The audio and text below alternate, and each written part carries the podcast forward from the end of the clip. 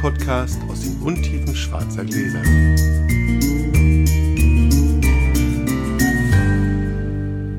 Hallo Sascha. Hallo Felix.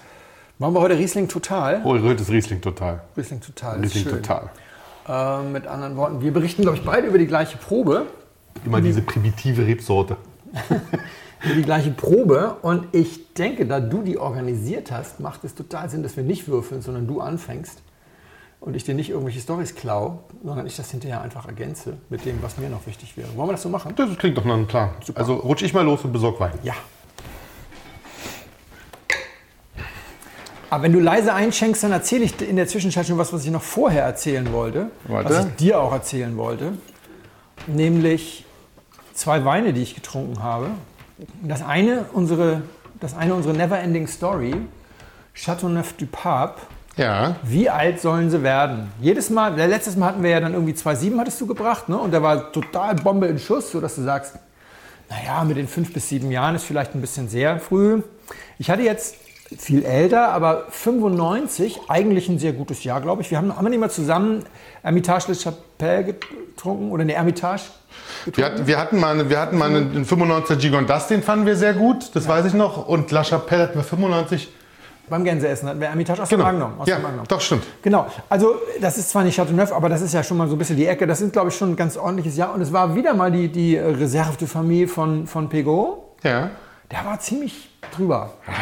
Mit drei Stunden Luft kam er auf ein Niveau, dass du sagtest, jetzt trinken wir das. Vorher war er die ganze Zeit auf einem Niveau, wo du gesagt hast, das trinken wir einfach nicht. ja. Ich gehe mal ganz kurz rüber und erzähl mal ganz kurz. Ja, So, wir trinken heute was ganz Primitives. Wir trinken heute Primitivo. Also wir trinken Zinnfahndel. Jedenfalls zu 75 Prozent. Und zwar Rich Lucen Spring 2002. Lassen wir uns überraschen. Ja, Und die zweite Geschichte, die zweite Flasche, die ich getrunken habe, wir haben vor einer Weile hier den Tristan Iest Bornemann, die Basis im Podcast gehabt, hat uns sehr gefallen. Und jetzt habe ich einen äh, Jahrgang von ihm getrunken, 2006er Jahrgang, habe ich auf deiner Insta-Story gesehen, ja. genau, Le Clos. Und den habe ich letztes Jahr gekauft. Davon gab es 509 Flaschen. Hammer, Hammerzeug, kann jeder sich auf Insta sonst angucken. 509 Flaschen und 12 Magnums gab es davon. Der ist 17 degorgiert worden, also 10 Jahre auf der Hefe. Und ich habe den letztes Jahr gekauft für 45 Euro. Und das ist total irre. Wir müssen irgendwann auch mal eine Folge über die Auswirkungen von Distribution auf den Fine Wine, auf das ganze Thema Ja. machen. Ja, weil wenn du nicht die richtigen Händler hast, wenn du nicht, dann kann es, ist es egal, ob dich auch ein paar Leute auf Insta feiern, weil den kannst du jetzt zum Beispiel gar nicht in Deutschland kaufen. Den habe Okay. ich in Italien gekauft, bei einem meiner bevorzugten Champagner-Dealer. Aber das muss man sich mal vorstellen. Also, dass du dann nach drei Jahren noch immer so eine, also ich nehme mal an, der wird der 17 degorgiert, 18 vielleicht in den Handel gekommen, 21 habe ich ihn gekauft, sogar noch, ich glaube 50 war der eigentliche Listenpreis, nochmal mit 10% Rabatt. Äh, Und das ist total gutes Zeug und einschlägige Champagnerfreunde finden das irgendwie auch super spannend und dann wirst das Zeug nicht los. Also Ja, das ist krass. Äh, das ist schon krass, das, das war schon auf einem ganz hohen Niveau und wir haben ja viele Jahrgangsgeschichten getrunken. Das ist ja meistens die Stärke der Häuser, Ja, weil du da für 70 Euro richtig toll und jetzt kriegst du für 50 einen, der besser ist. Nee. Und der ist, liegt drei Jahre wie Sauerbier bei einem Händler, der auch noch irgendwie 200 Champagnerpositionen im Shop hat und eigentlich darauf spezialisiert ist. Das finde ich schon spektakulär. Liegt es aber auch vielleicht daran, dass die dann teilweise, dass die Leute tatsächlich nach so günstig dann gar nicht so richtig schauen und die das dann denken, oh, so ein Jahrgang, der müsste theoretisch per Aber- se schon teurer sein und ich kaufe das mal Ja, aber nicht. er ist ja dann so ein bisschen in dieser semi-natural äh, kleinen Nischenecke populär, wenn man den Insta-Geschichten und Aber die suchen ja auch was ja machen. Günstiges. Ja, ja. Die suchen ja auch was Günstiges. Cheers. Cheers. Das riecht rot. Eigentlich riecht das violett, finde ich. Es riecht violett, ist eine schöne Farbe. Aber es ist. Hm. Riesling. Ich, ich erkläre es kurz erstmal, was wir gemacht haben, warum wir heute über die gleiche Probe reden. Wir haben uns vorletzten Freitag, Mhm. ist jetzt für die anderen ein bisschen schwer, aber ist, also vor zwei Wochen kommt aber ziemlich genau hin, vor zwei Wochen, äh, am Freitagabend getroffen in einem hübschen kleinen Restaurant, Annabellas Kitchen. Kann man ruhig mal sagen, wenn nach Berlin kommt, kann da essen gehen, lohnt sich auf Haben jeden Fall. schon zweimal Haben wir schon, man, kann man, immer, kann man immer wieder sagen. Annabella ist so lieb. Und haben Riesling 2019 verkostet. Natürlich haben wir nicht alle Rieslinge 2019 verkostet und auch nicht alle ganz großen. Wir haben uns aber bemüht, relativ weit oben anzugreifen und durch, durch die Bank, also insgesamt eine gute Bandbreite zu haben. Ja? Absolut. Es hat ein bisschen was gefehlt, was mich, also ein bisschen zwei Sachen haben mich traurig gemacht, in Anführungszeichen. Ähm, natürlich nicht traurig, aber ich hätte gern Schlossberg ein Kirchenstück noch dabei gehabt, also Schlossberg von Breuer und ein Kirchenstück von Birkin Wolf. Die hätten wahrscheinlich ganz gut noch irgendwo in die Riege gepasst. Aber wir hatten 32 Weine. Wir wir hatten schon 32 Weine, das war vielleicht auch nicht so wenig. Und ich habe auch ein bisschen, da sagst du bestimmt noch was zu, ich habe auch ein bisschen ähm, auf die Zeit geachtet. Ja. Ich habe tatsächlich- Schweinsgalopp durchgeprügelt. Ja, du, weil ich wollte jetzt heute noch was zu essen geben und wir wollten auch noch ein bisschen sitzen. Und haben das dann auch gemacht. Ich habe also pro Flight, das waren meistens Dreier-Flights, denen allen immer nur 10 Minuten Zeit gegeben. Genau. Aber wirklich konsequent 10 Minuten. Man muss dazu sagen, du warst der Organisator und Zeremonienmeister. Ah, die Weine kamen Kamen. aber aus einem, einem Keller Genau. von einem ja, auch regelmäßigen Hörer dieses Podcasts. Das kann man, wenn man sich das Line-Up, das werden wir ja noch besprechen, anschaut, auch gar nicht äh, leugnen, denn da sind halt auch so Sachen dabei gewesen, sozusagen als Geheimtipps wie Jung Siegelsberg. Das kommt natürlich auch Genau. aus Grund unserer Liebe zu diesem Wein. genau, den ähm, nennen wir jetzt mal Ahmed, weil er gerne nicht namentlich auftreten will. Hatten wir auch so wir abgesprochen. uns so abgesprochen. Genau. Also Ahmed hat 32 Weine auf den Tisch gestellt. Genau. Und wirklich, ähm, wollen wir so ein paar, wollen wir so ein bisschen, bisschen Name-Dropping machen wir Ja, schon, ne? Wir machen, wir machen so ein bisschen Name-Dropping machen wir schon. Wir können ja auch mal, spaßenshalber, weil wir es ja auch selten machen, wir machen, wir machen mal die Zusammenstellung der Flights so ein bisschen. Ich gehe da mal so rasch durch. Ne? Genau, und wir sagen noch dazu, es gibt einen äh, Probenbericht von mir auf dem Blog. Sehr gut, Und da gab es aber eben auch Kommentare, die sagten, können wir noch ein paar mehr Details haben. Also wir werden das, äh, das geht gar nicht so sehr ums Name-Dropping, sondern die Leute interessiert es ja auch. Äh, viele haben wenigstens einzelne Weine auch im Keller, auch von den größeren und so weiter und so weiter. Also, pro Flight 10 Minuten. Wir haben angefangen mit dem ersten Flight, Wittmann-Kirchspiel.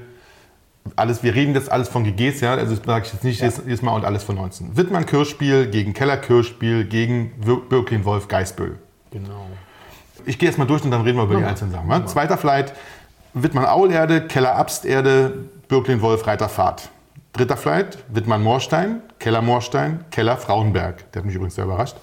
Ähm, vierter Flight, Keller-Hubacker, Emrich Schönleber-Hallenberg, Gut Hermannsberg, Bastei-Terrassen. Flight, Treiser Bastei heißt der. Treiser, Bastei. Treiser Bastei. Dreiser Bastei? Treiser Bastei. Treisen ist der Ort, Bastei ist der Fels. Ah, alles klar. Siehst du, wieder was. Fünfter Flight, Wagner Stempel EMT, Versteigerung und G-Max 19. G-Max 19, 19 wollten wir nicht sagen, wissen wir ja. Sechster Flight, Meier am Fahrplatz, Österreicher, Weißer Marmor. Bekannt aus diesem Podcast. Bekannt, bekannt aus diesem Podcast. Geliebt und bekannt aus diesem Podcast, genau. Von Winning, jetzt, ich helfe mir beim Aussprechen, Ozrieta. Ozitera. Oz- Ozitera, Ozitera. glaube ich. Komischer Name, erstaunlicherweise ein ganz guter Wein. Ich erstaunlicherweise aber ein ganz guter Wein. Hat mir auch tatsächlich gut gefallen. Ja, also ganz gut wäre zu relativiert. Ja, ja. Sensationeller Wein. Markus Molitor, Bernkasseler Auslese, drei Sterne, 19 Versteigerung. Doktor. Doktor. Glaube ich, zwei, ne? Doktor. Der Doktorauslese, die, genau. Die große sozusagen. Dann haben wir siebter Weiße Flight. Kapsel, Entschuldigung, Weiße Kapsel, weißer Kapsel trocken. Wir reden über, nur über trockene Weine, genau. Ähm, Robert Weil Griffenberg, von Oettinger Markobrunnen, Jakob Jung, Siegelsberg. Achter Flight, Emrich Schönleber auf der Leih, Magnum Versteigerung, Oberhäuser Brücke Dönhoff, Magnum Versteigerung, Schäfer Fröhlich Felseneck. Neunter Flight haben wir Hermann Löwenstein, Uhlenroth, Ley, Uhren Rotrein, genau. Uhren R sozusagen. Richtig. Schloss Grubelsburg, Ried Heiligenstein, Wirken Österreicher und Franz Hirzberger, Riedsinger Riegel, Smaragd. Noch drei, wir hatten nur drei Österreicher, drei, die drei Österreicher. Ja. Genau.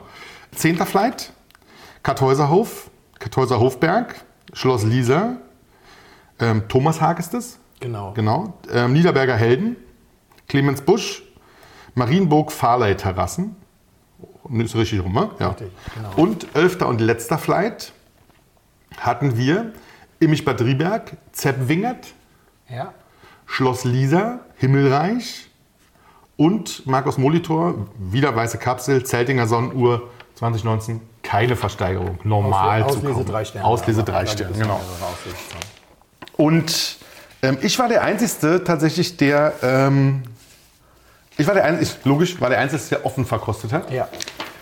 Und war, ich darf schon mal von vornherein, ich darf mal von vornherein sagen, also ich war, bei dem einen Flight war ich boff erstaunt, wie gut du da lagst. Das war, das war schon wirklich so, geil. ja, das war- Aus dem Bauch raus. Ja, weißen Marmor und, und, und, und, und von Winning hatte ich Genau. korrekt bestimmt. Aber voll korrekt. Also war wirklich auch wirklich konsequent Aber ich richtig. wusste, dass weißer Marmor im, im, im Fleiß. Wesentlichen, okay. Von Winning wusste ich nicht, aber das war jetzt auch so viel neues Holz, dass alles andere hätte mich auch überrascht.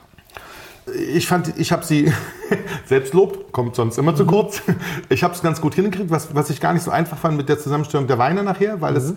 ähm, ich wollte es auch nicht, nicht zu sehr nur in eine Richtung prügeln. Ich wollte nicht nur die, die Mosel-Sachen nebeneinander schieben, weil, weil ich da Angst hatte, dass tatsächlich, wenn ich jetzt harten Mosel zusammenpacke, also alle Mosel-Sachen, ja, in Konsequenz, also zum Beispiel also Male Monitor und sowas noch, dass die dann teilweise einfach zu schlecht bewertet werden, weil viele dann in die, in die Richtung gehen und sagen, okay, sie hätten jetzt, würden sie Mosel rausschmecken und dann immer ein bisschen schlechter bewerten. Das, Die Mosel ist meistens ein bisschen süßer. Ich gehe Genau. bei meinen Proben mittlerweile dazu über die Mosel anzukündigen. Sie direkt vorne weg.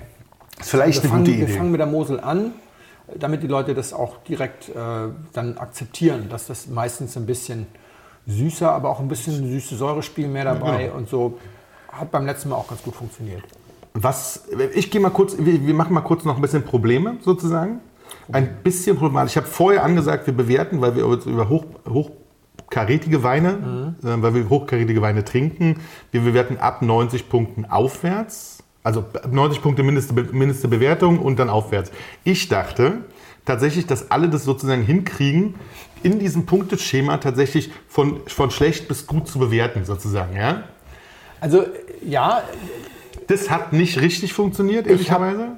zweimal, einmal habe ich unter 90, einfach weil ich gesagt habe, wenn es kein GG ist, also für mich ist es ja so, wenn ich nach Wiesbaden fahre oder sonst was, Mhm, gut, ich punkte nicht in Wiesbaden, aber wenn ich irgendwie angehalten bin zu punkten, alles was 90 reißt, also nicht, nicht packt, Ja. ist dann auch nicht GG-würdig. Ein GG muss eigentlich 90 Ge- Punkte genau, das war das- Da daran habe ich mich auch erinnert. Das war- extrem problematisch, gleich im zweiten Flight, haben wir auch offen drüber gesprochen, der ist auch insgesamt nicht gut angekommen, Wittmanns Aulerde. Das stimmt. Und da haben wir gesagt, in dieser Verfassung Nehmen wir ihn Ist er- sozusagen rau, würden wir ihn theoretisch ist rausnehmen. er einfach ne? so ein Kandidat, der nicht so gut ist. Wir hatten, muss man dazu sagen, einen Pegelwein, Julian Hart, Hart, Peaceborder Goldtröpfchen trocken, Genau. kein GG, also auch, glaube ich, nicht sein ganz großer, sondern der, den er für 20 Euro verkauft. 25 Euro. Das sollte als Pegelwein eigentlich die 90 Punkte definieren, wenn man so zweifach. Es ging ja eher darum, dass man bei den 90, Gefühl bitte hat. ab 90 war seid nicht so streng. Streng, Ich genau. finde aber eigentlich hätte man das gar nicht ansagen müssen, weil in dieser Ah. Riege gab es eigentlich nichts, was keine 90 wert war, außer dieser eine. Aber es gab immer ein paar Leute, die, die, die sehr, also es ist immer das Problem, dass die Leute sehr, sehr eigen punkten, ja? dass sie sich nicht trauen, dort nach oben zu gehen. Du nicht, du bist halt, ich habe dein Zettel gesehen, also es ist schon so wirklich diese Range fast ausgenutzt, nicht ganz, aber fast. Und drei, vier von den 14 Leuten noch, der Rest hat sich eigentlich im Bereich von 90 bis 95 aufgehalten. Das fand ich merkwürdig. Eine Teilnehmerin war hinterher ganz stolz, als sie sagte, ich bin keinmal über 95 Punkte gegangen. Ja, fand ich Und auch. äh, das fand ich ein bisschen schräg. Ich auch. Weil wir haben da einige der besten Rieslinge der Welt getrunken. Wann, wenn nicht jetzt? Mhm. Genau. Wo, wenn nicht da? Wer, wenn nicht hier? Wie, wenn ohne Liebe? Genau. Um Mario Reiser zu zitieren. Ah, und, Und sie hätten es auch verdient, tatsächlich über ja, 95 locker. ja, also ja, ja. Und, wenn, und wenn der Hart 90 Punkte hat, und die hatte er auch verdient, Finde ich auch. Ja, dann hatte der G-Max äh, natürlich mehr als 95 Definitiv. verdient, als einer von, von, von mehreren. Das stimmt. Übrigens, für diejenigen, die den Blogbeitrag schon gelesen haben und die regelmäßig lesen, äh, ist vielleicht lesen ist aufgefallen. auch Ja, na, aber es gibt Ja, ja, ja. schon auch unter den Hörern einige, die diese ganze zehn Jahre danach Das durchaus gelesen haben, auch teilweise Jahre später nochmal. Das ist die Geschichte, in der ich am wenigsten auf das Juryurteil eingegangen bin. das stimmt. Ich habe wirklich, ich bin da bei mir geblieben. Ich habe die Jury sozusagen mit. Ja. Das ist äh, zum einen deswegen, weil ich den Spruch gehört habe und es merkwürdig fand. Ja, Zum anderen ich. hatten wir Ahmed an Bord, der mit Fug und Recht mehrfach 100 Punkte rausgehauen hat. Das waren Ja. alles seine Weine, Ja. alles seine Babys. Genau. Völlig in Ordnung. Völlig total, Und wir hatten Ahmeds Bruder dabei, der sagte, ich hätte nie gedacht, dass Weintrinken in Arbeit ausarten kann, der noch nie bei so einer Probe dabei war. Und mir genau. gegenüber saß jemand, der aufgrund einer längeren Medikamentenkur seit zwei Jahren keinen Alkohol getrunken hatte. Der hat konsequent gespuckt, aber er hat eben auch zwei Jahre lang vorher nicht gespuckt. Also Genau. das ist erstmal seit zwei Und das ist in so einer Zwölfer-Truppe dann Das ist natürlich dann schon hart, ja. so viel, dass ich gesagt habe, gut, wir nehmen die Jury jetzt nur mal so bei den Top Ten mit ran. Genau. Wobei ich auch bei den Top Ten bei zwei, drei echt ganz anders lag. Aber Ja, ja, finde ich auch. Ich, ich auch. Ähm, aber das ist so, ich glaube, das war eine gute Idee, das, das so zu Mhm. machen, weil die, die Gesamtwertung hat mich ja, nicht, also gar nicht gewundert. Also das, sie war ein bisschen, ein bisschen wild in dem Schloss Lisa sozusagen. Den hätte ich nicht so weit vorne gesehen. Den fand ich sehr gut. Ja? Hätte ihn aber gar nicht so weit vorne gesehen. Ich kann dir mal sagen, warte mal, das war welcher Flight? Das war der letzte Flight, war mein 31. Ich habe dem 96 Punkte gegeben. Damit wäre er bei mir auch in den Top 10 gelandet. Aber Bei mir hat er nur irgendwo 93 bei gekriegt. 10, Platz 10 wäre er gelandet. Das wäre nicht meine erste Wahl gewesen. Offen verkostet, nachverkostet, äh, muss man wiederum sagen, ich kenne das GG noch nicht so lang, weil es ist noch nicht so lang. Genau, Das ja, stimmt. gibt es, glaube ich, seit zwei oder Ja, drei genau, Jahren. genau, Aber ich kenne das genau. Weingut ganz gut. Und die Reifen, wenn das so reift wie zum Beispiel der, der, das, die, das Helden-GG oder so, dann hat das eine ganz große Zukunft vor sich. Und dann wird das vielleicht auch bei einer zehn Jahre danach Probe ganz weit mit vorne sein. Das kann gut sein, ja. Es hat Es war nicht die. Schwächen, die die Mosel in solchen Proben immer hat. Es ist weder zu süß, noch ist es zu filigran oder so. Es ist schon wirklich ein sehr feines GG. Das finde ich auch. Das, das, Hat also den ersten Platz gemacht, kann man genau, sagen, genau. Schloss Lisa Himmelreich, Erster Platz. 29 Euro. Ja, der zweite Platz. Wir schieben den zweiten Platz gleich mit. Äh, zweiter Platz G-Max mit schwer schätzbar 1,5. 1500 Euro. so, was in die Richtung. Sowas in dem Dreh. Also so, so weit liegt das dann teilweise Auseinander. preislich und so nah dann beieinander in der Wertung. Das stimmt. Das war sehr lustig.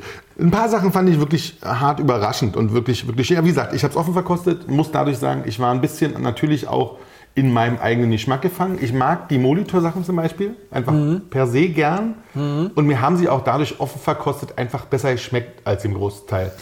Obwohl die Der waren auch Doktor wirklich. ist weitgehend durchgefallen. Ne? der Doktor ist weitgehend durchgefallen. Ich fand den großartig. Der hat bei mir 98 gekriegt. Ich fand den wirklich großartig. Sag mal, hat er jetzt neues Holz oder hat er kein neues Da bin ich mir nicht sicher, aber ich glaube, ich würde sagen, der hätte neues Holz. Er hatte War- neues ja, Holz, das oder? Und dann auch kam er direkt nach dem Ocitera. Das war in der Reihenfolge andersrum, wäre es einfacher gewesen, dass der, dass der Molitor den auch vorbereitet sozusagen auf den Ocitera. Aber wir hatten Das war der einzige Flight, wo ich mich noch verärgert habe, dass ich es dass ich, dass ich's quasi nicht falsch richtig gesteckt habe. war genug da, um es nochmal nachzuprobieren. Wir waren sehr bescheiden beim Einschenken. Ich war sehr geizig, sag's ruhig. Naja, wir haben aber auch teilweise, also ich habe mir selbst eingeschenkt Genau. ähm, und ich habe mir schon mehr eingeschenkt, als die anderen sich eingeschenkt haben, weil ich am Anfang ein, zwei Mal zu wenig hatte und weil ich auch fürs Blog verkostet Genau, habe genau. und ein bisschen.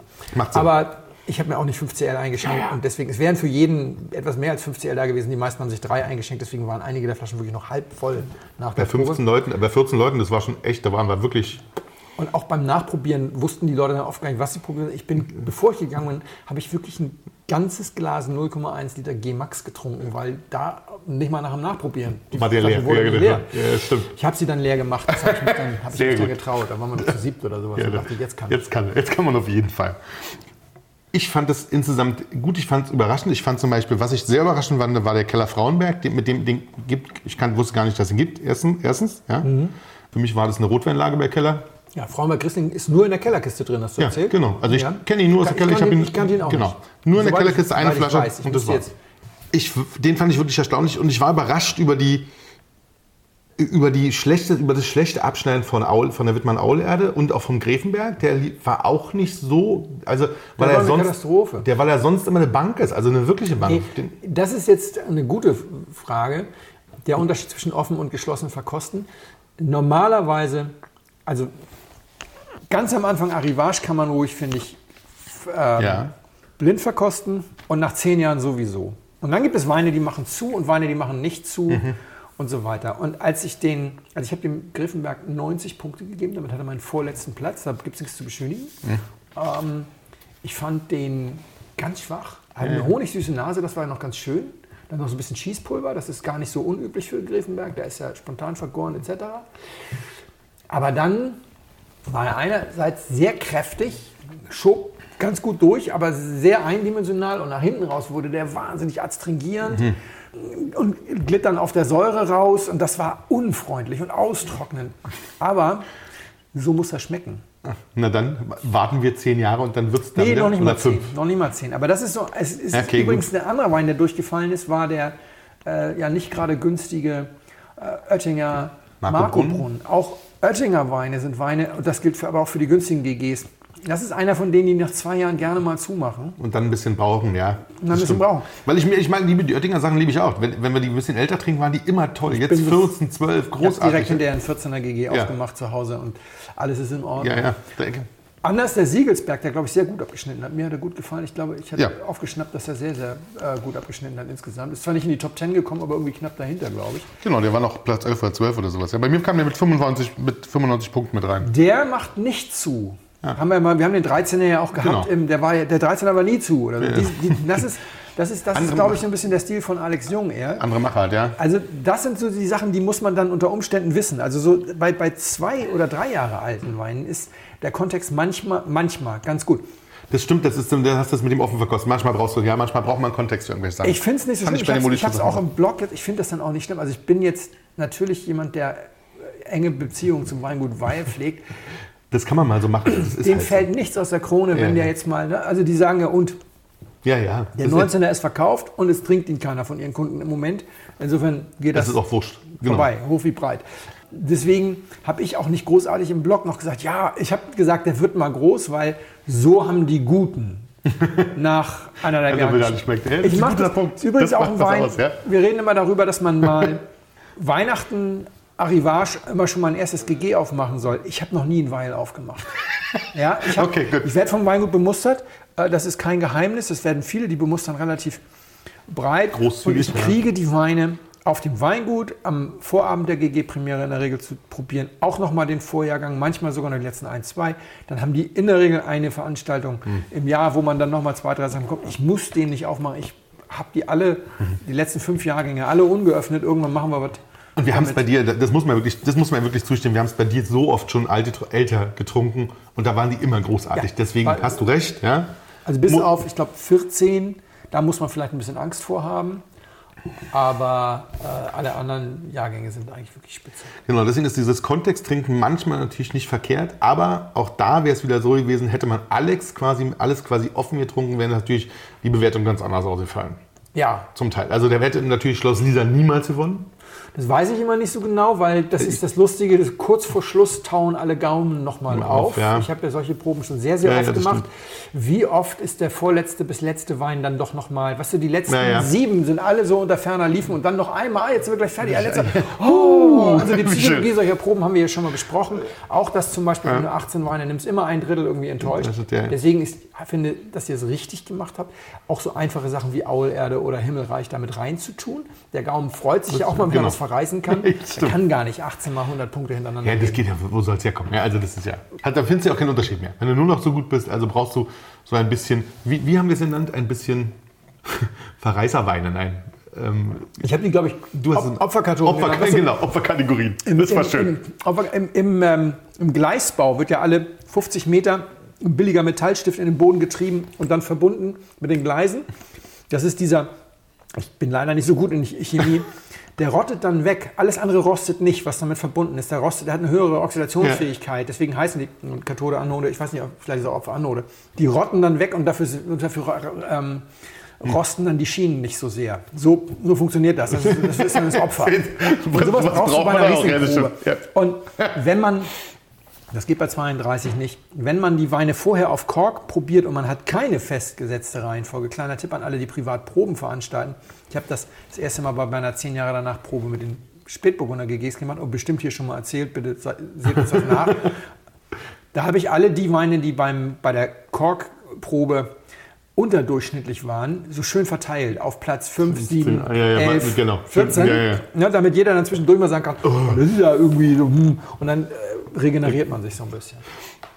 Genau, dafür war das ganz schön. Also, du erzählst gleich ja noch, was, noch ein bisschen was mehr zu den Weinen. Nee, zu den Weinen will ich Du willst- gar nicht so viel erzählen, ich will noch so ein bisschen was zu, zu ich will unsere Hörer mit dieser, mit dieser Probe noch in Verbindung bringen. Ah. Ähm, Deswegen lass uns ruhig noch ein bisschen über die Ergebnisse reden. Ich, Wa- Was ich, was ich wirklich auch toll fand, war tatsächlich, ähm, mit dem ich überhaupt nicht gerechnet habe, war Clemens Busch. Habe ich im Kopf vorher total zerrissen, ehrlicherweise. ich muss meine Vorurteile jetzt auch mal langsam beerdigen, weil äh, ganz oft ist es fett, aber ich habe noch mal extra geguckt, auch in den 19er äh, Bericht Wiesbaden, da war der wohl nicht dabei. Er hat, er hat 19, weiß ich nicht, noch nicht gezeigt oder so. Also da waren lauter 18er. Er hat zwei 19er dazwischen gezeigt, aber das war nicht der Fall der Terrassen. Manchmal ist das mittlerweile schlank und hat Punch und ist richtig, richtig gut. Also dieses, ich bin einfach nur dick und fett und rund, das Ja, ist so seit 2012 oder sowas vorbei. Da muss ich jetzt auch mal allmählich mal mir an die eigene Nase fassen und sagen, okay, Herr Bohmann, vielleicht gehen wir mal mit der Zeit. Manchmal wird was besser. Das ist teilweise. Ich fand den nämlich auch, also der Wein hat ja insgesamt den vierten Platz gemacht. Das war erstaunlich. Also, 98 Punkte von mir. Damit ist er sozusagen geteilter Erster. Ich habe einmal 99 vergeben und die habe ich dann in der Nachprobe. Ich, korrigiert? ja, das war nämlich der weiße Marmor. Das Ja. war für mich erster Wein des Abends. Ich habe überlegt, ihm 100 zu geben und hatte mir dann gedacht, ich kann es ja nochmal nachprobieren. Und in der Nachprobe habe ich dann festgestellt, dass ich nicht besser fand als die anderen Mhm. und habe ihn dann auf 98 redigiert. Das heißt, zusammen mit Clemens Busch, mit dem G-Max, Ja. Was hattest du noch? mit dem gemacht? Reiterpfad von Birklin Wolf, Der war erstaunlich gut, das fand ich auch. dem Ja, von Winning Cetera. ja der Ozitera war auch. trotz Holz oder wegen Holz. Also, und obwohl das Holz noch nicht mal voll verdaut ist. Das hat einfach so viel Substanz. Gab es übrigens einen Verkoster, der sich ja hoch, hochgradig beschwert hat, wie, dass wir den alle so gut fanden. Ja? Ja, Weil er das, ja gut, aber das ist dann so dieser Dogmatismus mit dem Mehrwert Genau. Holz, das mag ich nicht. genau, saß dir so schräg gegenüber. Ah ja, gut, okay. aber ich fand das auch einen starken Wein. Den fand ich auch. Ähm, Bemerkenswert war vielleicht noch, wenn ich mal dazwischen... bitte? Liebe Hörer, das ist jetzt hier nicht, weil wir Traditionen pflegen, von wegen Kellerbashing, ne? Ähm, Äh, Das Keller besser als Wittmann abschneidet, wenn das ganze Tableau sozusagen steht. Also bei Keller fehlte, was fehlte denn bei Keller? Bei Keller fehlte eigentlich- Der Mondstein, nee, Keller war auch Keller, war, fehlte, Keller fehlte nix. Bei Wittmann fehlte der Laborn, Genau. natürlich, klar. Aber dass Keller so viel besser ist als Wittmann, Das hat man in Blindproben normalerweise nicht. Nicht. Nicht mal im Ansatz normal. Die ganze Wittmann-Performance war, wenn ich ehrlich bin, total Ja, enttäuschend. das stimmt. Äh, wenn wir mal ehrlich sind, äh, wir sind ja immer ehrlich, aber wenn wir mal offen sind, normalerweise würde das verschweigen. Bei 19 kann auch verschlossen sein. Also das Kirchspiel war bei mir unter ferner Liefen von Wittmann. Die Aulerde war der schlechteste Wein des Abends. Kirchspiel war bei mir nur bei 91. Der Moorstein Aule, nur Aule bei 91, 90. das war auch ganz schwierig. Moorstein 94 war ich ein bisschen besser. Du Ja. wusstest, was es ist, aber er ist Ja, genau. insgesamt auch nicht so gut angekommen. Das stimmt. Also da war jetzt nur mit drei Weinen dabei. Das war eine schwierige Performance, während wir bei Keller wirklich insgesamt, äh, da haben wir witzigerweise die Abtserde einen Reinfall. Aber das Kirchspiel war fantastisch. Der Moorstein war Das, groß. Das, das hat mich auch wirklich gewundert, weil wir kennen es ja wirklich aus allen der Huberger Blindproben. von Keller war nicht gut. Okay, einer, also der, Den, den sie Huberger am meisten trinken. Oh, jetzt haben wir wieder. Nee, das ist das Kirchspiel. Das ist das Kirchspiel Kirchspiel. macht über 10.000 Flaschen. Aber Keller war also Ja, wirklich gut. in der Blindprobe hervorragend. Und Ja. dass der G-Max so eine Probe gewinnt, kommt eigentlich nie vor. Nie. Also für mich, ich habe den ja nur ausführlich nachprobieren können. Den hatte ich erst mit 97, deswegen äh, sozusagen nicht in dem, Ja. 98, die habe ich nach, nachbewertet auf 98. Wenn in fünf Jahren irgendwo jemand ein Loblied singt und sagt 100, werde ich nicht sagen, was ein Quatsch. Ja, ja. Dann hat er sich noch besser entwickelt. Also da hat er alle Anlagen, was für ein toller Finde ich auch. Ich, wie gesagt, nochmal, ich fand zum Beispiel auch den, die, die, die Molitor-Sachen wirklich gut, auch wenn man über den Preis der Versteigerung tatsächlich auch 1100 1000, knapp. 1200 ohne, ohne, ohne Zuschläge, 1100, ohne, also 1100 ohne Zuschläge. Okay, also Mehrwertsteuer 1000 noch dazu, plus die Dings Also und sowas. fast 1,5. Genau, fast Ja, 1,5. der ist wirklich total durchgereicht worden. Mit Holz und so. Also ich Warten glaube, wir da das auch, dass ich glaube, vielleicht äh, Ich braucht er auch fünf Jahre. Ich bin mittlerweile ja, was das angeht, auch so ein bisschen kuriert. Also die drei Sterne aus, die sind die 120 kosten. Da ist die, äh, das war der letzte Wein, da hatten wir auch bei mir 94 Punkte bekommen, die Nichtversteigerung. Ja. Und davon habe ich auch einiges immer noch im Keller. Ich habe jetzt, glaube ich, seit drei, vier Jahren nichts mehr gekauft, aber gerade mal ein bisschen aufgeräumt. Da liegt, das sind teilweise zwei Sterne, dann manchmal hat er da keine drei Sterne gemacht. Aber ich habe eigentlich einiges davon Ja, ja. und er hat auch einiges immer schon mal ganz gut abgeschnitten. Ich aber auch- mittlerweile so ab 125 muss man es nicht mehr haben. Also, Ja, es ist, halt wirklich, ich, ich, ich finde auch, dass es extrem toll ist. Ich glaube, dass das, ich bin optimistisch, vorsichtig. Um das mal zu strukturieren, wenn man so eine Probe macht, würde man vermutlich erwarten, dass die ganzen Granaten vorne sind und ein, zwei Granaten vielleicht enttäuschen. Ja. Und die ganzen Granaten waren vorne und ein, zwei Granaten haben enttäuscht. Also war alles okay. War, alles, war eigentlich alles, wie sein soll. Man würde erwarten, dass von den günstigen Weinen einige überraschen. Genau. Haben sie getan? Li- Lisa hat sogar gewonnen. Ein, ach so, eine Kritik noch. Er hat auch nur 88 Punkte von mir. Kam von einem Leser, der sagte, Leute, der Zepfing hat von Immich Batterieberg hat 13 Gramm Restzucker. Das ist eine feinherbe Auslese, Oh. die auch nicht als GG ver ver vermarktet wird. Die hätte da überhaupt nichts zu suchen gehabt. Da hat er recht. Also ich schmuggel auch Ortsweine in die GG. Ja, ja. Da bin ich, da bin ich gnadlos. Aber 13 Gramm Restzucker und dann im, als Wein 30 im vorletzten Flight ist natürlich für alle irgendwie nochmal so ein. Mhm. Ich habe das jetzt nicht gegoogelt, ich habe es ihm geglaubt, weil der wirkte jetzt nicht so, als würde er mich da provozieren wollen. Nee. Aber wir können die Aufnahme mal kurz unterbrechen oder mal kurz still sein und ein bisschen trinken, während du mal kurz googelst, ob du es findest. Er ist als Monopolager, er steht nicht da. Tatsächlich habe ich es deswegen reingenommen, weil, weil, es, weil es quasi wie, wie die anderen sozusagen nur als Monopol. als, Pol um als Monopollage durchzuführen. Da steht nur Riesling. Ja, ja, ja. Dann Der- bin ich natürlich der- davon ausgegangen, der ist. Der 13 Gramm. Das würde eventuell auch erklären, warum der Lisa Himmelreich gewonnen hat. Der hat ihm dann nämlich die Bühne bereitet. ja, guck mal, meine, meine Notiz, stimmt. ich habe hier die Originalnotizen vom, vom Links. Zum, der Zepfinger war übrigens ganz schwach. Und zwar nicht, weil er so viel Zucker hatte. Ich habe geschrieben, der schafft es gleichzeitig medizinal cremig und süß zu sein. Das war ein ganz schwieriger Wein. Und dann haben wir zum Lisa Himmerich, habe ich dann notiert, ist danach so klassisch mit etwas Feuerstein, erste Reife, ohne eine Spur in die Breite zu gehen, schönes Spiel, deutliche Phenomik, Phenolik, enorm harmonisch, aber noch weit von der Trinkreife entfernt. Das ist richtig verheißungsvoll. Aber tatsächlich Bühne bereitet. Bühne bereitet Ja, das vielleicht, ne? Also Ja, das hat, dann, hat dann auch. Äh, hat Da ist dann was auch dran. ja, was. Ja, aber das ist normal, dass die Versteigerungsweine besser sind, weil kein Weingut Hm. außer das Weingut Keller, von dem wir keinen Versteigerungswein da hatten, Stimmt. Kann oder würde sagen, dass die Versteigerungsweine eine wirtschaftliche Relevanz haben. Ja, Bei, stimmt. bei Schäfer Fröhlich ist es noch so, aber das sind dann häufig süße. Und bei Dönhoff und Co. die süßen, die edelsüßen ja. bei Dönhoff. Aber in der Regel haben diese Weine keine wirtschaftliche Relevanz. sind so wenige, das Sie ist, sind totale Aushängeschilder und deswegen ist es dem Winzer egal, ob er 300, 500 oder 900 Ja, Flaschen ja, macht. Es wird wirklich gnadenlos selektiert. Bei einem Moorstein GG, da stehen weit über 10.000 Flaschen dahinter. Naja, das musst du irgendwie verkaufen. Da wird zwar auch nur gesundes Lesegut verwendet, aber da geht der Winzer schon vorher nochmal mit der Lesemannschaft in den Weinberg und definiert jedes Jahr neu, was gesund das, bedeutet.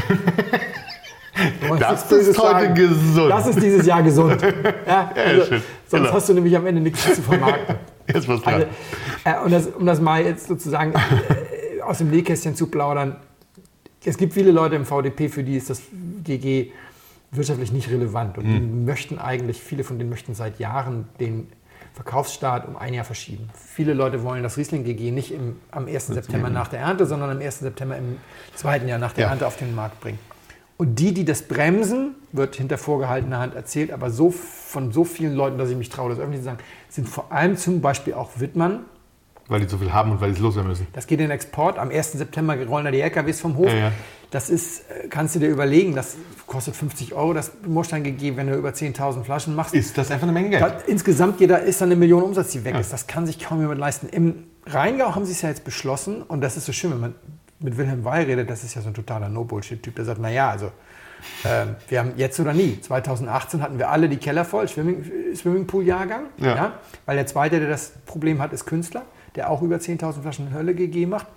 Und da haben wir gesagt, wenn wir es jetzt machen, nächstes Jahr haben wir sowieso noch was zu verkaufen. Also jetzt oder nie. Wir können nächstes Jahr einfach das 18er nochmal vorstellen, weil wir so viel haben, das, wird schon passen. Und okay, das dann ist der Jahrgang, der bei einigen Leuten auch so ein bisschen skeptisch, weil er so warm war, verkauft sich jetzt auch nicht von alleine sofort. Können wir also in aller Ruhe zwei Jahre mit leben, dann ist es abverkauft.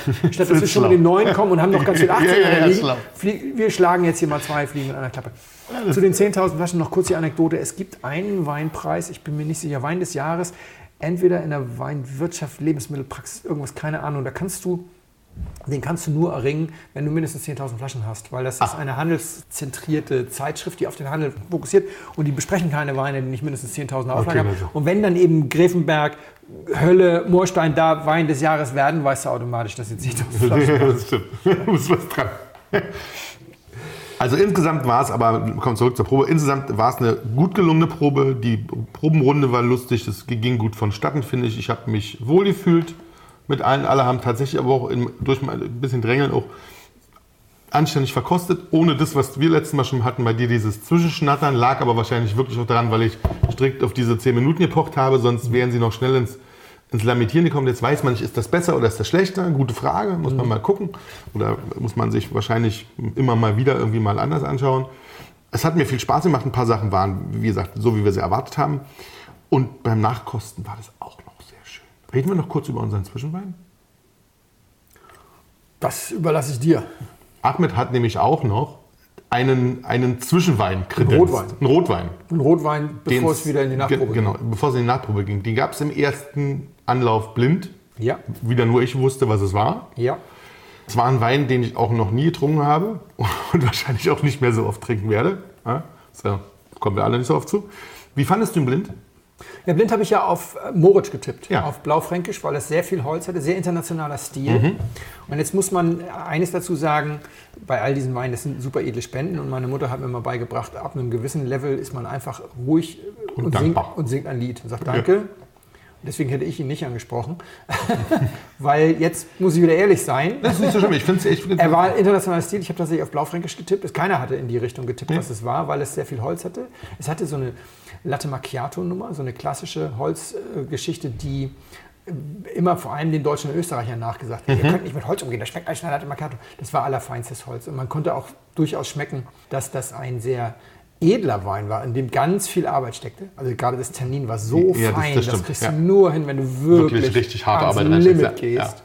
Aber es änderte nichts daran, dass der Wein seinen Alkohol nicht verstecken konnte, weil er nicht genug Substanz in der Frucht hatte und dadurch auch das Holz nicht so ganz verstecken konnte. Und deswegen war ich nicht in Bordeaux, wo wir ja am Ende waren, Waren, genau. sondern ich war in Österreich. Ich dachte, internationaler Stil, vielleicht ist es Moritz. Ja. Mein Gegenüber, Mhm. meine Gegenüberin war in, in, in Italien. Ja, das hätte auch gut Das hätte auch gut hinkommen können, ja. Das auf Bordeaux kommen, also wir reden, wir reden über Petrus. Genau. Petrus 2014 kein gutes Jahr. Es gibt zwei Off-Jahrgänge mehr. Ich habe immer einen Off-Jahrgang. Also es gibt den einen echten Off-Jahrgang 2007 in den letzten 20 Jahren, Genau. 2000 bis 2019. 2007 und 2014 sind die beiden Jahrgänge, die weniger als 95 Punkte haben. Genau, das ist in Off heißt das heißt dann da das Off, ist bei genau. Den Off, wobei 2007 echt, glaube ich, wirklich richtig Off ist und 2014 ist nur nicht so gut wie sonst. Genau. Ähm, ich fand den auch, das kann man, das kann man, das kann man, das kann man auch ganz offen sagen. Ich fand den auch tatsächlich, ähm, ich fand den gut. Ich fand den aber nicht überragend. Also da, da war, das war wirklich so, dass ich, dass ich, dass ich dachte, okay, das ist jetzt ganz toll, das mal getrunken zu haben. Riesengroßes Dankeschön. Aber das war nicht überraschend erfüllend. Ja? Machen wir uns nichts vor, Sascha. Ist auch nur ein Wein. Das Niveau war genau das Niveau, was du und ich jeden Samstag trinken. Das ist jetzt, ja, also jetzt kommt, jetzt, meine Ja, Mama ja. hat mich erzogen, sowas jetzt nicht zu sagen, weil wenn mir jemand eine 6000 Euro Magnum hinstellt, Nee, ja, ja. dann sage ich einfach nur noch Danke. Normalerweise. Aber Ja, wir ich weiß sind ja, aber- wir Ahmed ja- hört jetzt zu Ja, und will ja eigentlich, dass wir nichts anderes als die Wahrheit Ja, sagen. Okay, also willst du die ungeschminkte Wahrheit, Na, die Hardcore-Wahrheit Dann sozusagen. los. Und jetzt wissen aber bitte alle, dass das nicht undankbar ist. Ich musste sehr schmunzeln, als du den Petrus aufgedeckt hast und ich den 14er sah. Als ich meinen ersten Premier Grand Cru probiert habe, die Weinwelt ist sehr kompetitiv. Du gehst irgendwann, hast du schon mal Premier Grand Cru getrunken? Hast du schon mal dies getrunken? Oder so. Als ich meinen ersten Premier Grand Cru getrunken habe, war ich eine Sekunde lang ganz glücklich, dass ich jetzt mal einen Premier Grand Cru getrunken habe. Es war aber 92 Lafitte. Ein absolutes Off-Jahr, totales Off-Jahr. Und der Wein war auch nicht gut. Und dann dachte ich so, jetzt habe ich das erste Mal Premier Grand Cru getrunken, aber jedes Mal in den nächsten zwei, drei Jahren, wenn mich jemand gefragt hat, hast du schon mal einen Premier Grand Cru getrunken, habe ich gesagt, ja. Und inwendig gehofft, dass er nicht fragt, welche denn.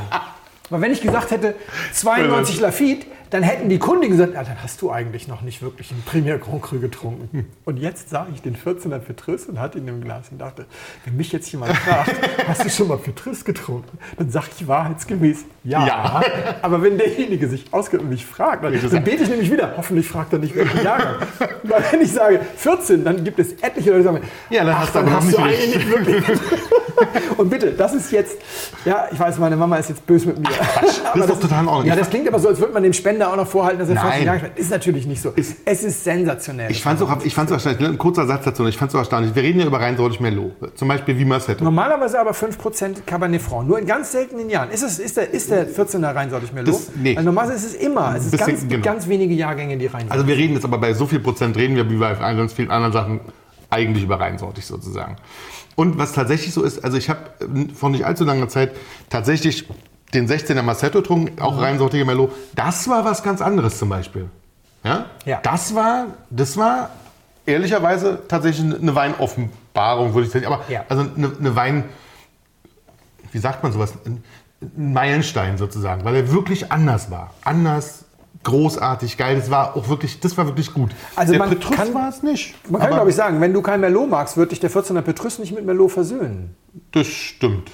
Ja, also er hat schon durchaus typische Merlot-Anfänge. Das, das, wenn man das dann weiß. Wenn dann man's kann weiß, dann kriegt man sie Ja, auch. Ja, Merlot das ist ja auch eine Rebsorte, die sehr schnell irgendwie mit internationalem Stil assoziiert wird. Nichtsdestotrotz ist es natürlich ganz wunderbar, dass man jetzt mal Petrus getrunken hat. Total, total. Vielen Dank. So, ja.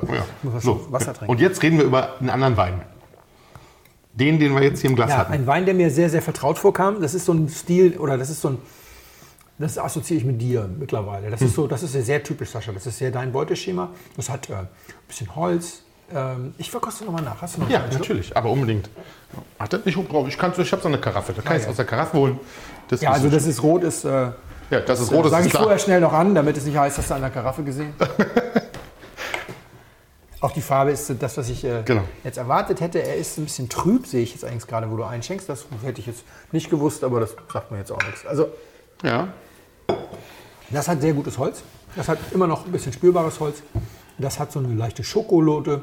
Das hat aber nur noch so Reste davon. In diesem Fall wäre ich also tatsächlich mal der Meinung, dass das ein bisschen gereift ist. Die meisten sind ja meistens gereift, nur meistens liege ich viel jünger, als sie tatsächlich sind. Hier würde ich jetzt schon denken, dass das nicht in, in den 10er, sondern dass das in den Nullerjahren verortet ist. Du schüttelst gerade den Kopf. nee, ich habe so gemacht. Das so ich habe so gemacht. Also ich habe genickt. Und äh, wir haben so Reste von Schokolade, wir haben so Reste Mhm. von, so einer, von so einer, ich würde im Moment sagen, rohen Anmutung wieder. Aber zwischendurch habe ich auch mal nach Italien geschielt. Und, aber dann ist er nicht so, der Italiener wäre, glaube ich, ein bisschen blitziger. Also jetzt äh, bin ich natürlich gleich beeinflusst, weil ich gesehen habe, dass er leicht trüb ist, so unfiltriert. Aber der, die Italiener mögen es noch so ein bisschen polierter. Ein bisschen gerader noch, ein bisschen. Ja, vielleicht auch ein bisschen mehr Säure Mhm. oder sowas. Wir sind hier am, am Ende. Also erstmal, ich finde, wir sollten erstmal ein bisschen Loblied singen, weil das ist ein sehr guter Wein. Finde ich auch. Ich bin, ich bin doch überrascht. Ich finde echt. Ein wirklich sehr ordentlicher Ich auch. Wein. Und der hat eine wunderschöne Aromatik. Das Holz ist gut eingebunden. Der ist, du, warst, du warst gut, der ist 20 Jahre alt. Ja. 2002. Das ist wirklich aller Ehren wert. Mhm. Er könnte ein bisschen blitziger sein. Das stimmt, der ist ein bisschen, ja, das stimmt. Er ist ein bisschen belegt, genau. Genau, er ist ja. ein bisschen belegt. Und da bin ich mir immer nicht sicher, ist das jetzt, weil er jetzt Ausbau oder ist das jetzt schon beginnendes Alter? Das, da müsste ich mich irgendwann mal systematisch durchtrinken, um das zu beurteilen. Und er ist, wir sind wieder ein bisschen säureärmer. ja. So. Das ist aber nicht so schlimm. Der Gerbstoff, der noch da ist, ist sehr fein Mhm. und das ist einfach sehr wohlfühlig. und zwar auch gerade sehr wohlfühlig ohne Essen. Ja, das Also, stimmt. So ein guter, so, so, kannst guter Tischwein. wunderbar- Also, ja, ne, so richtig ja. schöner Tischwein zum. Aber auf einem hohen Niveau. Genau. Also, Brauchen wir nicht viel rumraten, oder? Willst du noch ein bisschen? nö. Nö, wa? Also, wir sind in der USA. Wo? In der USA. Aha. Wir sind in Kalifornien. Ah ja. Wir sind primitiv unterwegs. Ah, Zinnverhandel. Genau. Wir trinken Luthen Spring von Rich. Ja. ähm, 75% Zinnfandel, Primitivo. Ja. Ähm, paar Prozent Petit Syrah und noch 5% irgendwas anderes. Ja. Ähm, liegt irgendwie, glaube ich, 2002 geerntet, liegt dann bis 2004 Lager im Fass. Und ähm, wahnsinnig gut gemacht. Also ich wirklich, also wenn man, ich glaube, wenn man Primitivo trinken kann, dann so. So. Der ist nicht süß, ne? Nee, also er hat nicht dieses Primitivo, dieses Ja, Primitivo. der hat keinen Zucker, Genau, ne? der hat keinen Zucker, genau. Zucker. Also, Ja. ja. So gut. Also ich war total stolz. Mein erster wirklich Ich so. mag also, ja Primitivo auch. Wenn er, nein, also Wenn er- wenn, wenn, wenn er, er nicht gut und so, trocken ist, ja, ja. ja, nee, da, wenn er 5 Gramm Restzucker hat, ist es gut. auch noch nicht so schlimm. Aber die meisten sind halt wirklich babsüß. Das finde ich total schön. ich auch. Ich war total, ich bin total erfreut. Ich habe es vorhin schon aufgemacht, habe schon probiert und ich so, uh, ja. schön. Und Rich ist der, Mach, der Macher von Montebello. Die Genau. können auch sehr teuer sein. Gibt es die auch in günstig oder ist das jetzt auch schon wieder teuer? Nee, das kostet regulär. Also ich, ich habe es jetzt nur mal nachgeguckt. Ich glaube, die kostet so 45 oder sowas. Ja. Also wenn du sie braucht, kaufst, ist immer ein bisschen teurer, klar, wenn die im Alter. Aber, und ich habe ja, genau, und ich hab gerade gedacht, wenn du so eine Rohnprobe machst, wo du die ganzen Granaten hinstellst, dann ist das vielleicht so ein, so ein ähm, guter Côte Rôti ohne Bling Bling, den du als Tischwein sozusagen. Also Ja. Tischwein in einer ganz anspruchsvollen Runde, weil du gerade Tischwein sagtest, da zuckte ich so kurz. Aber ja, wir haben ja gerade über eine ganz anspruchsvolle Genau. Probe geredet. Und da jetzt ein Tischwein, steht, so wie der Julian Hart ein sehr guter Pegelwein war, der an anderer Stelle natürlich eigentlich ein super schöner Einzelplayer Ja, ist. ja. Und so ist das hier dann. Ja, fand ich schon. Ja, sehr schön, vielen Dank. Ja, bitte. Du musst jetzt sehr gründlich mit Wasser spülen, sonst geht mein Wein unter. Wir trinken den blauen Arbst 2019 vom Weingut Gutzler. So, zweite Runde. Ah, Jetzt zum Wohl. Zum Wohl. Wie gesagt, den, den ersten Schluck kannst du, oder du nimmst jetzt mal einen großen Schluck und spülst den Mund damit aus. Ja. Damit du das, das ist nicht, sozusagen, würde man normalerweise andersrum verkosten. Denn das wissen wir ja immer vorher nicht. Deswegen sind wir ja Profis. Mhm. Die einen sagen so, die anderen so. Also du hast schon ganz viel zu der Probe erzählt. Ich wollte auch noch ein paar Sachen ergänzen. Also, wobei vieles habe ich jetzt schon einfließen lassen. Einmal die Vorteile blind versus nicht blind. Bei einigen Weinen, da finde ich, haben wir es eigentlich gut gemacht, weil du einfach offen nachverkosten kannst. Und ich habe mich ja auch tatsächlich an ein Ende des Tisches verzogen, damit ich da irgendwie in Ruhe, also ich habe richtig gearbeitet. Ich Hat er wirklich. Ich, ich kann es bestätigen. nicht großartig da Ja, irgendwie genau. am Smalltalk beteiligt und so. Und die Frage, glaube ich, die ganz viele Leute umtreibt, ist ja dieses Thema, da war jetzt also G-Max und Molitor als zwei Weine, die so im Allgemeinen als unerreichbar gelten. Keller Frauenberg vielleicht auch noch, nicht unbedingt, weil er jetzt schon so teuer wäre auf dem Sekundärmarkt, sondern weil es ihn nur in der Kiste gibt. Ja. Und für mich war es auch der erste G-Max. Und für mich war es auch der erste Monitor Doktor. Gut, das ist jetzt nicht so schwer, weil die gibt es noch nicht so lange. Das war, glaube ich, der Jungfernjahrgang der 19er, ne? oder 18 war der erste. Ich glaube, 18 war der erste in der Vergärung. Genau. Ja. Ich beobachte ja auch soziale Medien, obwohl ich zum Beispiel bei Facebook nicht mehr aktiv bin, schaue ich trotzdem immer noch mal manchmal, wobei ich aus allen Gruppen ausgetreten bin. Ich sehe das auch in anderen äh, Bereichen. Ich lese manchmal in so einem Forum mit und habe festgestellt, die meisten Menschen, auch viele unserer Hörer, haben so eine Einstellung, sie sagen, naja, ich werde eh in meinem Leben nie G-Max trinken. Und äh, da ist natürlich was dran, abgesehen von der finanziell wahnsinnig großzügigen Spende, einen G-Max auf den Tisch zu stellen, ist es ja auch einfach so, niemand weiß, wie viel G-Max es gibt. Wurde mal kolportiert, 1000, kann ich mir nicht vorstellen, dazu taucht er zu oft auf, aber lass es 2000 Ja, Flaschen ja. sein. Hey, genau. Das ist immer noch Davon, nicht viel. davon verschwindet mittlerweile die Hälfte im Ausland. Bleiben 1000 für den deutschen Markt. Das kannst du dir überlegen, die Hälfte dieser Flaschen wird vielleicht getrunken. Also zwei Leute teilen sich irgendwie einen schönen Abend, wir trinken mal heute einen G-Max. Ja. Die andere Hälfte wird verkostet. Da sind dann meinetwegen jedes Mal zwölf Leute am Start, die dann davon abbekommen, so wie wir da jetzt. Ja. Macht also im Schnitt sieben pro Flasche. Wenn jetzt 1000 im Land bleiben, können also 7000 im deutschsprachigen Markt, können 7000 deutschsprachige Riesling-Freunde jedes Jahr in den Genuss kommen. Wenn wir jetzt mal sagen, wir fangen mit 30 an, kultiviert Wein zu trinken und hören mit 70 auf, 40 Jahre ist dann eine Weintrinkergeneration, werden also für 280.000 Weintrinker äh, G-Maxe produziert. Könnte man sagen, wenn du fragst, wer weiß überhaupt, was das ist, das sind wahrscheinlich im deutschsprachigen Raum 200.000 in Deutschland, 80.000 in Österreich, in der Schweiz. Es wäre genug für alle da Ja, und dann kommen die Sammler. das stimmt. Ja, dann kommen die Sammler, nehmen es raus aus dem Markt und deswegen ist es rein logistisch schon gar nicht möglich, dass jeder, der mal möchte, mal kann. Das stimmt. Er verkauft doch nicht alles, glaube ich, wahrscheinlich. Oh, ja, in den wir- Kisten. wir- Also wir, wollen- wir reden mal von den Kisten, die sozusagen rausgehen. Ja, ja, okay, gut. Ja. Und, aber es wären genug da und das ist auch erst so durch die Decke gegangen, als die Sammler sich drauf gestürzt haben. Ja, das stimmt. Jahrelang war das ein teurer Riesling und mehr nicht. 100 Euro noch raus. Ein bisschen über 100 Euro, irgendwie sowas. Und dann. Genau. Beim Brücke GG ist das nicht unbedingt anders. Hm. Das ist jetzt ein bisschen weniger, dafür gibt es vielleicht nicht ganz so viele Leute. Aber am Ende ist eigentlich genug Riesling da, damit die meisten Menschen wenigstens einmal in die Situation kommen, dass sie sowas trinken, was nicht in ihrer Liga spielt. Dann ist es halt mal eine Abtserde oder eine Brücke GG Ja, ja. oder ein äh, auf der Leih. Und meine Beobachtung ist, dass viele von denen, in deren Liga das nicht spielt, dann entweder sagen, ich bin unendlich dankbar, dass ich die Gelegenheit hatte, mal dies und das zu verkosten und das ist der größte Riesling, den ich je in meinem Mhm. Leben getrunken habe. Und die andere Hälfte sagt, war es alles überteuert, ich habe das probiert, das ist kein bisschen besser, Kommando Jakob Schneider, Ja, ja. als hier mein bla bla bla. Erinnert mich immer so ein bisschen, ich hatte keine Zeit zu recherchieren, sonst hätte ich noch den Wortlaut recherchiert. Churchill war es, glaube ich, der irgendwann mal gesagt hat, du hast die Deutschen entweder zu Füßen oder am Hals. Also, ja, also, irgendwas dazwischen gibt es nicht so. Und da, da, sind- da, sind wir, da sind wir so ein bisschen, ja. Und das ist natürlich nicht förderlich, sagen wir es mal so. Weil, weil wenn man dann solche Weine probiert, dann stellt man fest, das ist auch nur Wein. Und gleichzeitig, wie bei dem Petrus, Charlie saß neben mir und der sagte, als wir uns darüber unterhielten, ja, das ist jetzt kein Riesenwein, aber trotzdem, du kriegst ja zu 100% vermittelt, was die wollen und was die können. Ja. Dass der Jahrgang jetzt nicht mitgespielt hat, ist halt diese letzte Unwägbarkeit. ja.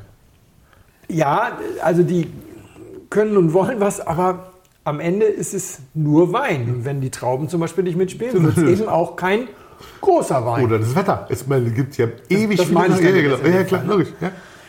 Beispielsweise bei dem Petrus, der hat 93 Parker-Punkte, glaube ich, wenn ich es richtig erinnere. Und Parker war ja immer auch nie verlegen, jetzt im Premier Grand Cru 89 Punkte zu geben. Als er 2007 auf den Markt kam, ich habe das noch aus irgendeinem anderen Grund mal recherchiert, als er 2007 auf den Markt kam, hat Parker geschrieben, das war er noch selber, nicht etwa, was alle erwartet hätten. Naja, 93 Punkte, schöner Wein, aber Der hatte auch schon einen Arrivagepreis von 1300 Euro oder sowas. Aber für alle, die jetzt mal ein bisschen durchschnaufen wollen und den Geldbeutel ein bisschen schonen wollen, den könnt ihr auslassen. Nee, was hat er geschrieben? Der 2007er Petrus ist der erste Petrus in der Geschichte des Weinguts, der trinkreif auf den Markt kommt. Sie müssen nicht, und du denkst so, hey? Bobby, bist du jetzt oberster Verkaufsrepräsentant von Petrus? Okay. Ja, also auch der Mann, so, ich war nicht der Einzige, der irritiert war. Das war so ein bisschen so der Sündenfall. Also Petrus, gefeit davor quasi. Petrus packen sie haben alle am Ende doch in Watte. Ja, also äh, am Ende, ich habe jetzt, nachdem wir ihn probiert haben, mal so ein bisschen geguckt, am Ende ist das doch das Chateau. Also mit Mouton und Co. gehen sie irgendwie hart ins Gericht. Die streichen dann auch nicht unbedingt die Probenflaschen, weil die müssen 200.000 verkaufen. Petrus Ja, ja. muss nur 20.000 bis 30.000 verkaufen. Die sagen da auch schon mal, gerade mit einem Händler gesprochen, der zum Beispiel auch aus der Zuteilung für die Subskription rausgeflogen ist, weil die einfach sagen, nee, jetzt, wir haben Deutschland gekürzt, ihr seid jetzt raus, obwohl die jahrelang Gut verkauft haben. gut verkauft Ja. haben. Also den haben sie irgendwie in Watte gepackt, Mhm. weil 93 ist ja so die Mitte, 90 ist das beginnende herausragend Ragend, genau. und 95 ist in allen Skalen eigentlich das beginnende groß. Ja, genau. Die haben jetzt also, übrigens alle, nicht nur Mhm. Parker, wobei 14er war ja nicht mehr Robert Parker himself, alle haben, keiner hat unter 93 gegeben, was ja in der Mitte zwischen herausragend und groß ist. Nee, also der war herausragend, ohne wenn er da war. Aber der war schon näher an herausragend als an groß, sagen wir mal so. Also es- 92, vielleicht auch nur 91. Ja, also und das ist das, was ich schon bei dem 89er, äh, bei den 89 Punkte 92er Lafitte gelernt habe. Ich habe am Anfang, als ich angefangen habe, echt gedacht, 89 Lafitte-Punkte sind 89 Lafitte-Punkte. Das ist nicht das gleiche wie 89 Punkte für den Chianti von Kaufland. Ja, ja. Deswegen sage ich es nochmal, weil ich ja, gerade unsere jüngeren Hörer echt wirklich auch vor diesem Trauma in Schutz nehmen möchte. So, ihr müsst jetzt alle diese Weine anhimmeln und bis ihr die nicht getrunken habt, seid ihr keine Weinkenner. Ja, das ist Quatsch. Ja. Nee, 89 Lafitte-Punkte sind genauso viel wie 89 Kaufland-Chianti-Punkte. Also der sehr gut gelungene Chianti für 7,99 Euro, der 89 Punkte zu Recht von vielen Ja. verschiedenen Verkostern hat, schmeckt ziemlich genauso gut wie ein Premier Grand Cru für 1000 Euro, der nur 89 Punkte abbekommen hat, weil das Jahr leider nicht gut war. Das kann man sich immer nicht so vorstellen. Aber es ist schon tatsächlich bei den Rieslingen genau das Gleiche. Das sagst du ja, also das gleiche das Spiel. ist ja? hier das, Ja. das, es ist fast das gleiche Spiel, weil wir reden über junge Weine. Der 14er Petrus hat jetzt sein Holz noch nicht verdaut. Das muss er auch noch nicht so haben, aber dass er nicht so viel Substanz hat und das jetzt nach sieben Jahren schon so. War ein Du kannst ja- da kann, also da das- kannst du kann noch ein Das bisschen sind, alles genau, das sind ja. nicht 14 Fehlurteile von den 14 wichtigsten Kritikern und nächstes Jahr hat er 100 Punkte. Also Nee, das stimmt. Ja. Hier hingegen meine 90 Punkte in der Blindprobe für Weiz-Grevenberg würde ich jetzt aber glatt kassieren. Hm. Genauso auch die, das für, für, für den Wein von, von Oettinger. Ja. Wobei der Oettinger auch so ein paar Tendenzen hatte, wo ich sage, gut, äh, wenn ich jetzt einen von beiden kaufen sollte, würde ich den Grevenberg kaufen. Nicht nur, weil er weniger als die Hälfte kostet, sondern Hm. weil ich da dann noch Deine Substanz hast, die, du- die du kennst. Ja. ja, Vertrauen habe. Wenn man also so eine Probe macht, dann ist es ganz normal, dass die Versteigerungsweine ziemlich weit vorne sind, weil die Versteigerungsweine laufen in einem anderen Zyklus. Ja. Da sagt der Winzer notfalls auch mal, dann mache ich ihn halt nicht. Der Winzer sagt, ich mache notfalls die Hälfte Hauptsache ist und richtig so gut. weiter. Ja. Gleichzeitig ist eben mit dem Doktor jetzt auch noch einer ziemlich weit hinten gelandet, der auch noch der teuerste Wein der Probe war, ohne Wenn und Aber. Also auch wenn der G-Max auf dem Sekundärmarkt vielleicht mehr bringt, aber 1300 Euro Einkaufspreis ist natürlich ein Knaller. Ja. Da muss man einfach sagen, Molitor kann in solchen Proben immer nur den ersten oder den letzten machen. Irgendwie kann da nichts dazwischen. Das ist, weil es hat häufig ein bisschen mehr Zucker, dann ist das, das ist häufig einfach irgendwie anders. Spannender finde ich eher das Brücke DGG auf der Like.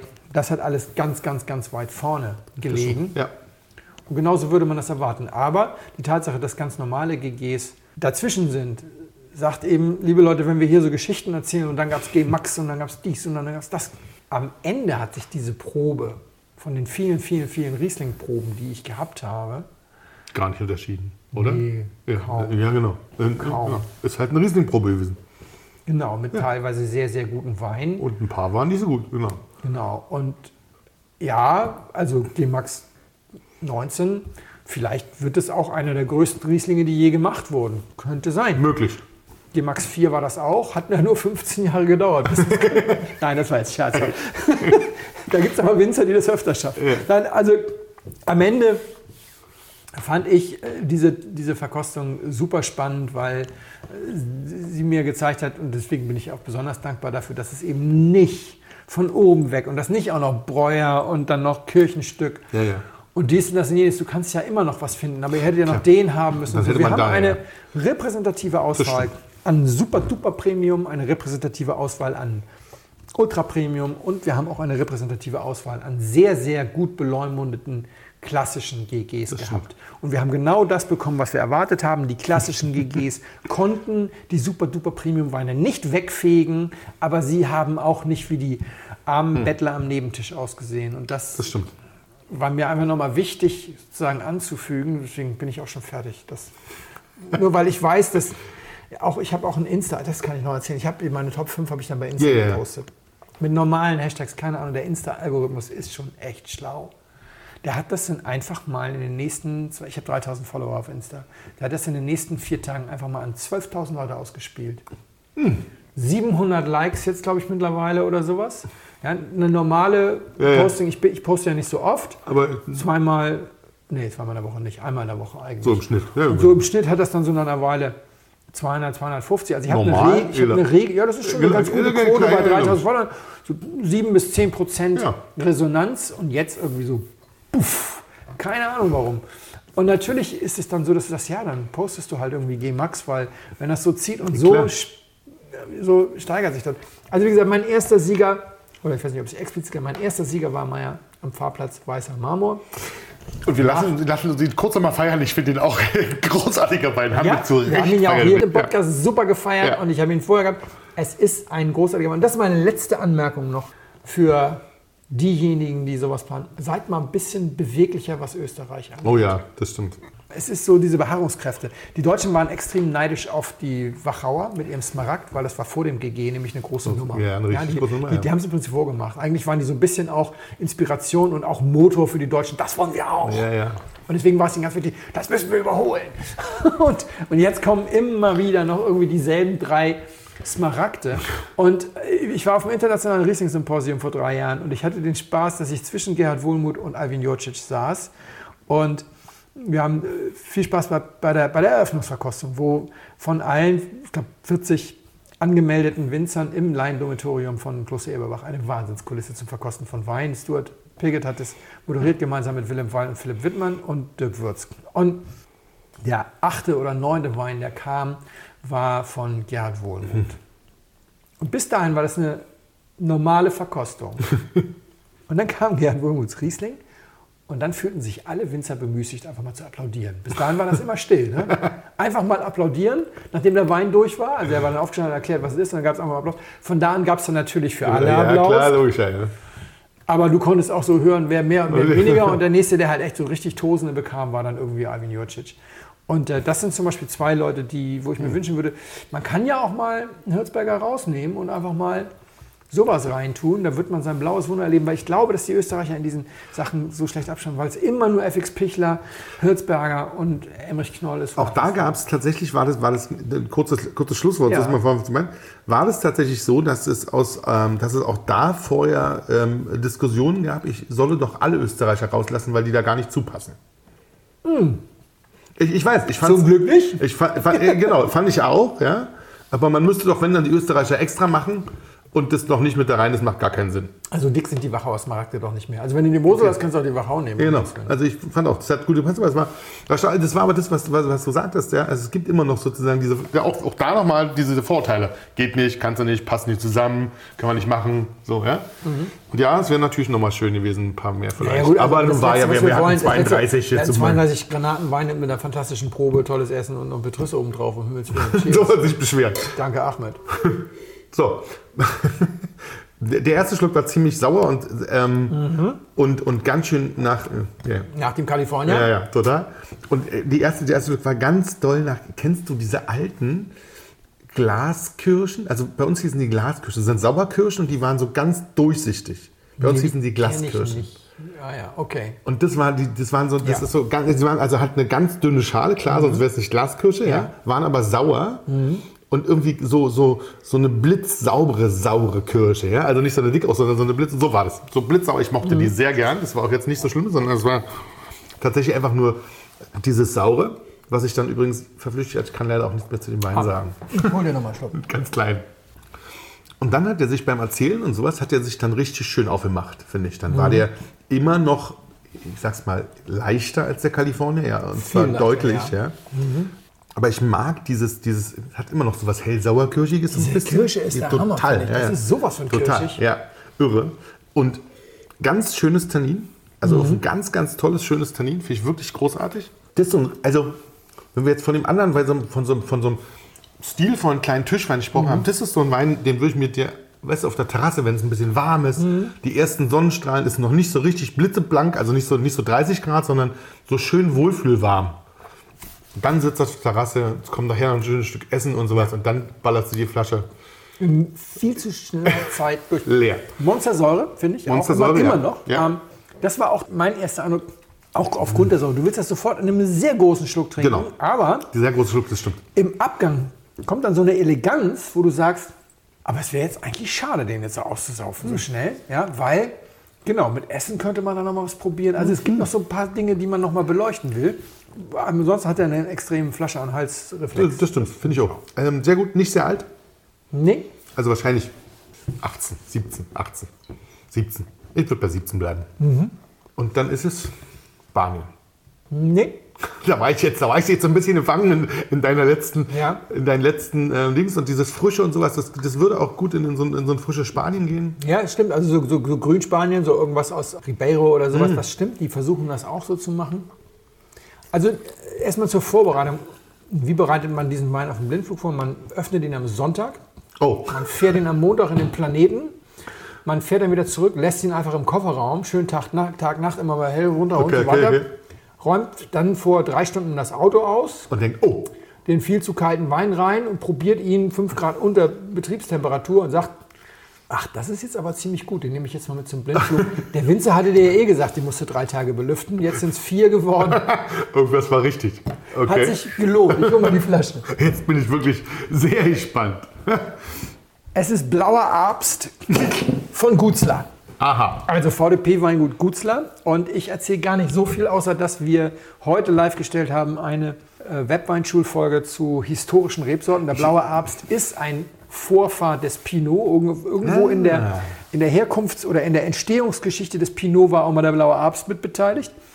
Eine sehr alte Rebsorte, die jetzt wieder entdeckt wird. Und Gutzler ist einer, der sie jetzt im Anbau hat. Es gibt noch nicht viele, zwei oder drei überhaupt, die haben. Und Gutzler macht daraus einen sortenreinen Wein. Für diesen kriegt er im Moment gerade sehr viel Lob und ich kann das total Ja, das verstehen, verstehe ich, warum. Und er hatte mir eben erzählt, das Video ist leider 27 Minuten lang geworden, weil wir Weine verkosten mit ein paar äh, Mitstreitern und so weiter. Aber ich finde es ein ganz schönes Format. Könnt ihr mal gucken, wenn ihr wollt. Es ist, klingt sehr ähnlich wie unser Podcast, muss man so sagen. Weil es über äh, historische Rebsorten so viel zu, zu sagen gibt.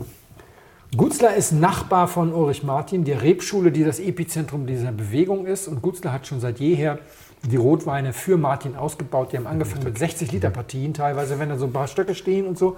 Und er hat gesagt, ich habe mich in diese Rebsorte verliebt und noch in eine weitere. Und jetzt bin ich wieder nicht vorbereitet, weil ich nicht mehr genau weiß, welche die zweite war. Und Reicht, wenn man blauer Abend Deswegen hat er, deswegen hat er sie bei sich, hat er sie bei sich angepflanzt.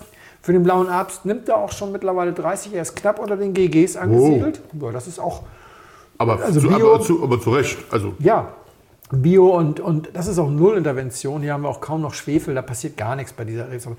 Was ich so nett fand, Wein aus Versuchsanbau steht übrigens da genau, was noch versuch's noch mal. Was ich so nett fand, was er erzählt über diese Rebsorte, das habe ich auch im Video nochmal erzählt, aber das erzähle ich hier nochmal.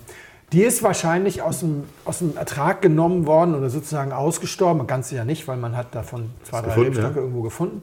Die ist aus dem Ertrag genommen worden, weil der Ertrag ist ein Witz. Aber das Lustige ist, nach heutigen Maßstäben, das, was wir als Bio- und VDP-Betrieb haben Das wollen, ist genau richtig.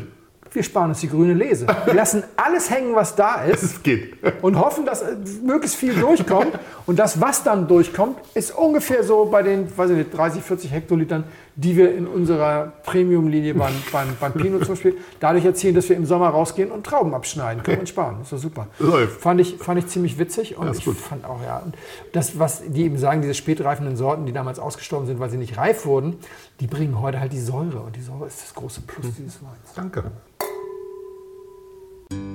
Sehr geehrte Damen und Herren, im Namen von Flugkapitän Felix Botmann und Co-Pilot Sascha Radke darf ich mich ganz herzlich bei Ihnen bedanken, dass Sie sich heute für Blindflug entschieden haben. Wir hoffen sehr, Sie hatten eine angenehme Zeit an Bord and wish you a safe onward journey und allzeit einen guten Wein im Glas.